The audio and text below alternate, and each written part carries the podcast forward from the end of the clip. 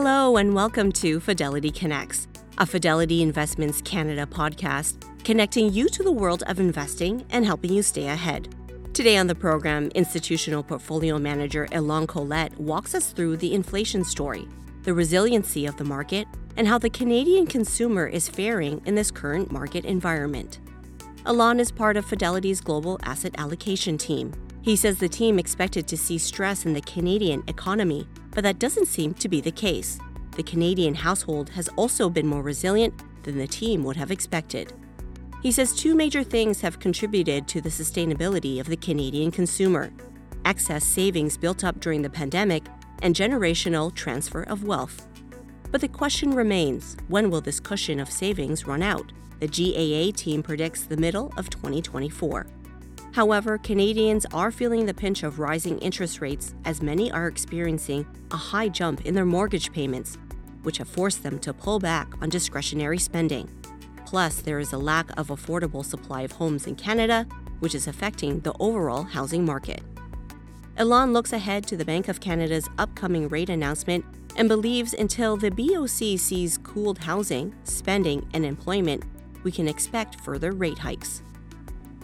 He also gives an overview of the team's asset allocation, adding that they continue to be underweight Canadian and U.S. equities and overweight international and emerging markets. On the bond side, they are underweight investment grade, overweight credit and spread factors, and of course, inflation protected bonds. This podcast was recorded on September 5th, 2023.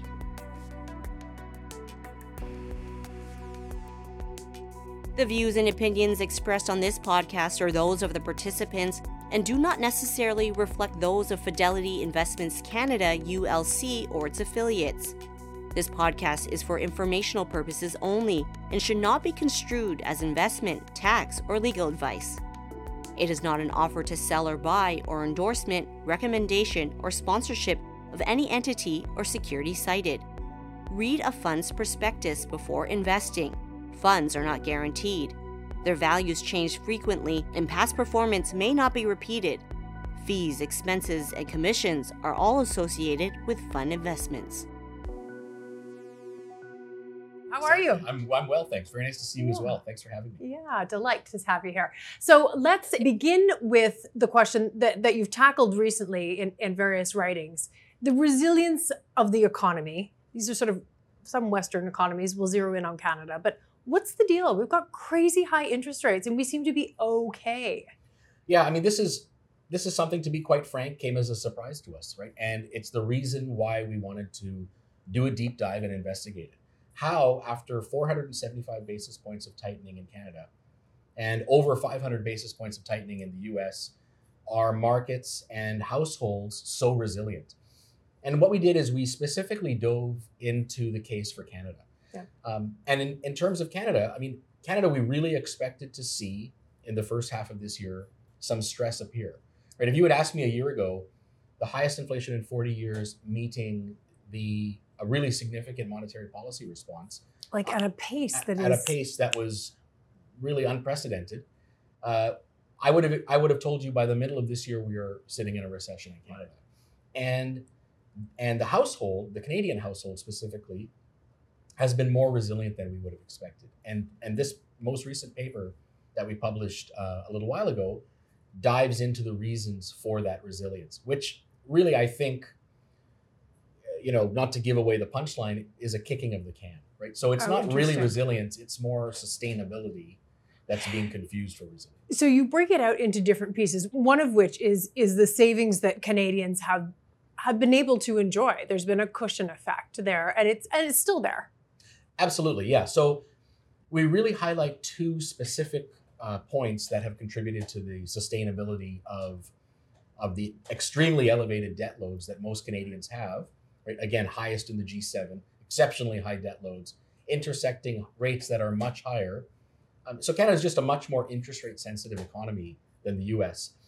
And so, how has this not sort of broken the back of the Canadian household? The first reason is that excess savings, right? And that comes from a few different places. Um, the first is there was a significant cushion of excess savings built up during the pandemic when services were closed and you could only buy goods, and there was a lot of income support, right? Which is the right, probably the right approach for this type of shock we had, but it resulted in a really significant cushion of excess savings. Um, and we worked very closely with our asset allocation research uh, team colleagues down in the US, um, a great team that, that we have access to that we work with closely to estimate, well, to answer the question, how big is this cushion of excess savings and when will it run out? And the answer, based on a few different assumptions for how quickly you, you spend it or how you measure that, that cushion of savings, is by the middle of next year, Okay. regardless of how you measure it, this cushion of excess savings for the average Canadian household has been has has been run out, has been expended. Is it going faster now? So it's still continuing at at, at a fairly um, sort of significant or steady pace. What could advance it to before the middle of next year Mm. would be an employment shock, right? Would be Right. any sort of external shock would pull that in closer, um, or any further tightening from from monetary policy authorities. So, so we'll dig further into the savings cushion and, and what it is made up of as well. The other main point that you look at, and you know, this this is kind of what everyone's worried about, or, or is is the mortgage situation in this country, right? I mean, how do those that have mortgages for, in many cases, houses that are that are maybe beyond their reach, um, handle this kind of rate rise situation? Yeah, I, again, this is this is absolutely critical for us to understand. Right? So if we rewind, like how did we get here? Really, is the first yeah. question. Okay. So if you rewind to 2008, we had a global financial crisis. Canada comes through that financial crisis probably the best in the G7, maybe tied with Germany.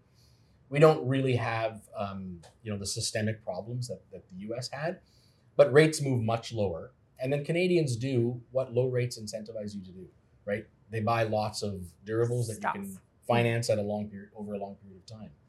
Um, and this is exactly what Canadians did. They bought houses, cottages, condos, sea-doos, ski-doos, quads, which is a, a word I didn't know what it meant. What but are? Oh, like like, the four wheelers? Yeah, yeah, yeah, yeah. yeah. uh, anyway, you buy these things that you can finance at a low rate for a long time. And that's not a problem unless you get an inflation, the largest inflation shock in 40 years, resulting in From a very, very, exactly, very, very quick uh, monetary policy tightening and normalization. And that's the situation we're in right now. And so, uh, what we what we did in the paper is we looked at the debt service ratio for, for Canadians Okay. and we examined the path of that. And what's interesting is the path of that debt service ratio sort of understates the true impact that the tightening has had on Canadian mortgages because what has happened is if your mortgage payment is $2,000 and has now gone to $3,500, uh, most people cannot afford that enormous jump. And what's happened is the entire 2000 is heading to an interest payment and the excess is sort of being tacked on to the end of the loan. Um, And so Oh, most households are not feeling the true impact of the increase in rates. And this is forbearance, essentially. Or this it's, is it's kind a of type effective of effective forbearance is what Mhm. we termed termed it in the paper. We also did a simulation saying had the debt service ratio risen as we would have expected, Mean it would have risen to the highest number in 32 years, right? So it would have been a straight line up Mm. and would have indicated a significant amount of stress. So there is some it's not a very scientific word, but there's some squishy stuff happening in terms of um, you know minimizing the effect of the monetary policy rate increases, um, which in the eyes of the Bank of Canada, you know, means they may have to do more. And what are we looking at in terms of mortgages? Well, becoming longer, essentially. I mean, it, you're you're at a situation where if you're not really eating away at the principal in the way that the entire mortgage, again, was originated to do, how much longer are the terms looking, or potentially? Yeah. So anecdotally, I mean, uh, you know, I've I've had conversations with people who have talked about some of, you know, anecdotally conversations with some advisors who have talked about some of their clients having mortgages that are amortizing or, or paid off in the 70, 80, 90 year horizon. Right, that's long. Uh, that's quite long. Um, but again, what we what we sort of put forth in this paper is that this is not a permanent solution. This is a kicking of the can, and eventually, uh, you know, eventually this becomes a sort of a problem that you have to get through, Mhm. um, and it and it should result in what we expect will happen, which is a pullback in con- discretionary consumer spending. Consumer spending is two thirds of Canadian GDP. In order to make those principal homeowner payments, uh, and probably some properties coming to market, right? So some of the speculative activity coming out of the market. That is something that we would have thought would have happened by now, by now, right? but but it hasn't. But it doesn't mean it won't. And does that alleviate? I mean, we're going to talk about the housing situation because it, it is obviously coming to a fore, it seems, this fall as well um, in this country in, in terms of a lack of housing. Um, does that help? Well, so the housing the housing issue is a complicated one. It I is. think um, you know rates pushing much lower incentivized demand. Um, there is you know the, the supply issue is there are many different views on it. I think there is not just a lack of supply. I think there's a lack of affordable entry level For sure. supply, um, and you know immigration plays into this as well, right? So it's a Yeah. it's a It's a multi pronged. it's a multi-pronged topic um, and and it's something that can be pretty controversial but you know canada's immigration grew by a million people last year 500000 of that growth of that growth by a million is immigration and while uh, the immigration story is undoubtedly an upward arrow or a boost to the potential growth rate of the canadian economy in the long run it takes time for the skills to sort of be absorbed by the economy but the 500,000 people that move here require housing services immediately on day one, right? So there's a bit of a mismatch, a timing mismatch there. Um, I mean, it's there's no doubt. I think that more people competing over fewer houses or the same stock of houses would drive the prices would drive the prices up. Will some of the people who own houses currently have to put them on the market, therefore freeing up some supply? Again, this is not the building story. This is just um, the turnover, really. Yeah, so we have seen. I mean, it's still it's still not really bearing out in the data. I mean, a lot of people are just kind of holding their homes for sale. We have seen a really steep decline in new shovels in the ground in terms of new Right. building because that is historically that's the most sensitive part, interest rate sensitive part of an economy is housing. Right? So is th- there is this 2007 paper that we've talked about in the past, housing is the business cycle. Hmm. Uh, that that really puts forth the idea that you know because housing is so interest rate sensitive both when rates are being cut and being raised that it tells you more about the business cycle than really anything else What can you tell us about the economy right now, or the, the cycle that we're in? I mean, let's put that together for a second. What, where are we with the housing cycle, and therefore, where are we in the business cycle? right so i mean we use so there's two ways to answer that question first on housing uh, you know new residential investment as measured by the gdp accounts that Mhm. only measures new shovels in the ground Right. um, Okay. and it also captures uh, commissions from real estate um, and and um, renovations and improvements. But the bulk of it is new shovels in the ground for new building. That has fallen by more than twenty percent since its peak. Um, it really exploded um, post pandemic, or but it's fallen by twenty percent to uh, roughly pre pre COVID levels. Um, so that that has been an outright drag on growth. Mhm. Um, but it's interesting. The resale market, um, it really came under pressure when rates were moving up a lot last year, uh, and now there are signs of life. Right, so it's sort of coming back to life. This is the case in in Canada and the U.S.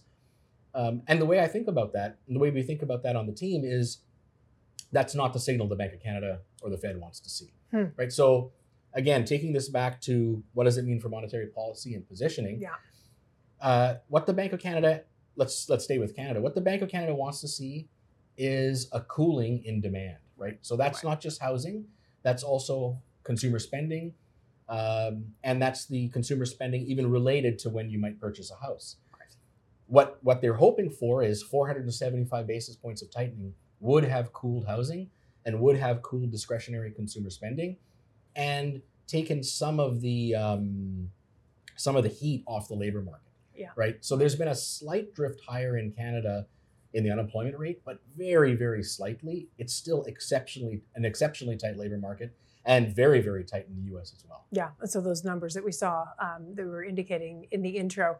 Just a quick note: we also indicated in the the intro to to flesh out the Canadian economy. Oil prices going higher for entirely foreign reasons. Uh, it's a global market. Good for Canada. Uh, another complex uh, a complex one to unpack. So there's a few ways to think about the oil price. because it used to just be good. It used to be oil prices higher, all the boats in Canada are lifted. Right. Um, and it's a little bit more complicated now. So the first way to think about the first way I think about the oil price is with respect to the Canadian dollar, right? So I always think of the Canadian dollar as being a function of of three factors. One, commodity prices or oil prices. Mhm. Oil prices, commodity prices up, Canadian dollar up. Mhm. That's a slight oversimplification. Uh, the second point is an interest rate differential, meaning think about where the Fed and the BOC, where their terminal point will be. If the Fed's terminal point is going to be higher than the BOC, uh, that means a depreciation of the Canadian dollar. And the third one is sentiment, right? And this is something we saw in the back half of last year, right? When sentiment is exceptionally negative, when equity and credit markets sell off, Canadian dollar comes under pressure. It's a cyclical currency. Um, right now, I think the most interesting part of that that answer is the dividend or the tailwind that Canada gets from commodity prices or oil prices moving higher. It used to be quite strong, and what we've found is over the last 15 years or so, the tailwind or that dividend that Canada gets from high oil prices. So oil prices move up, more straws in the ground. I mean, I'm not an oil engineer. I love but- that uh, oil engineer. Yeah. Yeah. but you know That's right, straw in the more energy extraction that's investment that boosts growth that boosts that that boosts the sort of uh, domestic income of, of canada Mhm. that multiplier has diminished it's still there it's still there but you know you can imagine because of a, a change in the way new energy projects come online the climate around that uh, has changed a little bit um, and and for that reason oil extraction is is less of a dividend than it used to be. This is actually um, something we answered in our Q1 paper. It was the 15th question in our Q1 paper that we managed. I'm going to go in. back and read that to make sure that I know which one it applies to. Tell us how this has you positioned. Um, I can guess from a couple of the way you've described things, but but bring us up to date. Sure. So, you know, from the from the start of this year to the middle of this year, we were defensively positioned. We had underweight. We had a in our 60-40, we had a roughly 5% underweight to equities. Um, and as you can imagine, the way markets moved in the first half of this year, uh, being defensively positioned, you know, was was a little bit hurtful. Thankfully, the underlying fund managers that we use in our funds uh, did a great job of choosing the, the right securities, the right stocks and bonds, and more than offset uh, that that for us. But as of today, we're roughly um, neutral beta. So the 60 Okay. 40s are sitting roughly at 60 and 40, and the 50 50s are 50 50. But there's a lot more going on under the surface. We continue to be underweight Canadian and US equities. We're overweight international and emerging market equities, overweight the commodity producers, which we can talk about in a second Definitely. as it relates to inflation. Um, and then on the bond side, uh, underweight uh, investment grade, overweight credit and spread sectors, and inflation protection. Hmm. And then most importantly, uh, we are back to being significantly underweight the Canadian dollar. Right. So the the way we think about the Canadian dollar, as we mentioned, is the most natural um, lever of adjustment if and when sorry when the Canadian the Canadian economy begins to run into some problems from these elevated rates of debt and Right. high uh, rates is the Canadian dollar. That's the first sort of So the outlet. that's the outlet that, Yeah. that that can be released. And by being underweight the Canadian dollar, we basically use it as a shock absorber. Right. So in, in the event of a Canadian dollar depreciation, further Canadian dollar depreciation, if we're underweight the Canadian dollar significantly as we are today, our funds get hurt less. Yeah. Right. So it acts as a shock absorber. Right. So take us back to um, I want to get into you're you are an inflation guy. I love the way that you think about it, inflation, and I love that you go through uh, Jay Powell's words on inflation so carefully. Um, sometimes you bring us up to date on that. Go into sort of the commodity story, the defense that commodities might provide against ongoing inflation. I mean, first of all, do you see ongoing inflation? Sure. So let's let's kind of unpack inflation Let's a little bit. let's bit. begin. Yeah. Uh, this might take a few minutes, but I think it's worth doing. absolutely. Uh, the first thing I would suggest is everyone should read uh, Chair Powell's speech at from the Jackson Hole Conference in Wyoming uh, from a couple weeks ago. Wasn't ago. that long actually? no, it was a very short speech. Yeah. It's very accessible, and it does a great job of explaining what are the drivers that are winning right now on inflation and where more more progress needs to be seen. So what where's where has the progress been on the good side? Yeah. Right? So if you think about inflation as a pie, three quarters of the underlying pie of inflation are service prices, and one quarter are goods. Goods prices like you know pelotons and air fryers and vehicles. So there was a tremendous amount of inflation uh, in the goods components during the pandemic when we couldn't consume services. Right. There has been a lot of progress on the rates of inflation in goods coming back to pre-COVID levels, and right now, basically goods prices in the U.S. are inflating at pre-COVID levels. Uh, so that is outright progress. But what we're left with is the three quarters of the pie that is still running quite hot, right? So a large chunk of that is shelter or uh, or housing.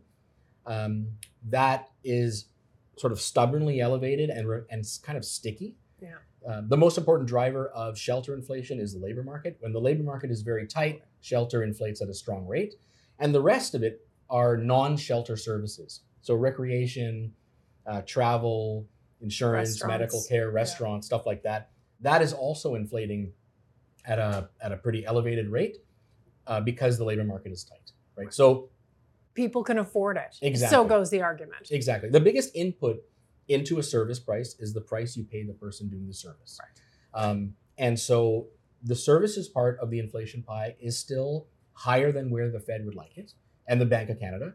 And for that reason, in my opinion, Chair Powell was extremely clear in saying rates are not coming down anytime soon. Rates will remain elevated until we see progress on inflation. And really, if you read read it closely, until we see progress on the labor market getting less tight. Um, Okay. And so, what does that mean for positioning? If I can sneak that in Please, please. um, you know, again, we we've had a, a longstanding view that inflation would remain stubbornly elevated and be higher for longer than most people think. So we've pushed back on this idea of rate cuts. We've pushed back on a immaculate return to two percent inflation, and for that reason, we own the asset classes that protect investors against inflation. Uh, top of that list is commodities. Commodities. Yeah, Mhm. commodity producers. On the bond side, it's uh, it's tips, it's inflation protected bonds. Um, you can think of emerging market also as having that commodity uh, flavor and inflation flavor as well. Um, but we we continue to have those positions because of the damaging effects of of inflation on um, on on portfolios. The last thing to mention there, if I can sneak in, I mean we can talk about Yeah. inflation forever, but the last thing to mention there is even though the rate of inflation is slowing Mhm. Back to where we hope it should be, Which is two or three? which is two. I think it should be two. Um, Yeah. I don't think they'll declare victory at three. Okay. We shouldn't forget just how much price levels have changed in the last two years, right? So in the last two years, the average Canadian wage is up 10%. Grocery prices are up 20%. Eating out is up 15%. Right? So, we're still under we're still- water. exactly. So Yeah. that that speaks to that um, decline in, in sort of purchasing power. In the US in the last three years, wages are up 15%. Car used car prices are up 40, right? So there th- that speaks to while inflation is improving in terms of where you are now versus three years ago, it's undoubtedly worse off. You're going to have to cut spending at some Exactly. point. Okay, piles of questions coming in. So let's let's go to some of these. So one is can one argue that we are in stagflation? It actually goes nicely with what you just said. So I don't think right now we're observing a stagflationary environment. I think of stagflation as uh, high inflation, so that's a check mark, right? We still have that. Uh, inflation is improving, but it's still higher than where we would like it to be or where central banks would like it. Uh, but the other part of stagflation is that stagnant growth, right? Now, we did have uh, sort of an unexpected, unexpectedly weak GDP print in Canada. Mm-hmm. And there are certainly parts of the GDP report that are in recession, right? So new residential investment, no question, that's in that's in a recession right now. But You're answering the next question right now. okay, That's great. Yeah. right. What we uh, what we really need to see is a pullback in consumer spending, right? Right. So consumer spending is two thirds of the Canadian GDP, and more than and around three quarters of U.S. GDP. And the consumer has remained exceptionally resilient for much longer than we would have expected. Now, some of that, again, that's the last paper that we talked about, the cushion of savings, the bank effective forbearance. Some of that is the bank of mom and dad, or um, a nicer way to say that is intergenerational wealth transfer, Yeah. shoring up some of those uh, that monthly spend. But uh, you know, if you look at the details of consumer spending, goods and services, it's very, very solid in the U.S. and fairly solid in Canada as well. Um, and eventually that will change, but uh, that's that's where we are right now. Okay, this question is a great one to kind of round out some of your thoughts on because it's, it's what is your outlook on the Canadian dollar, which you hit on earlier, but just kind of maybe sum some parts of that up with your view on where the Canadian dollar goes from here.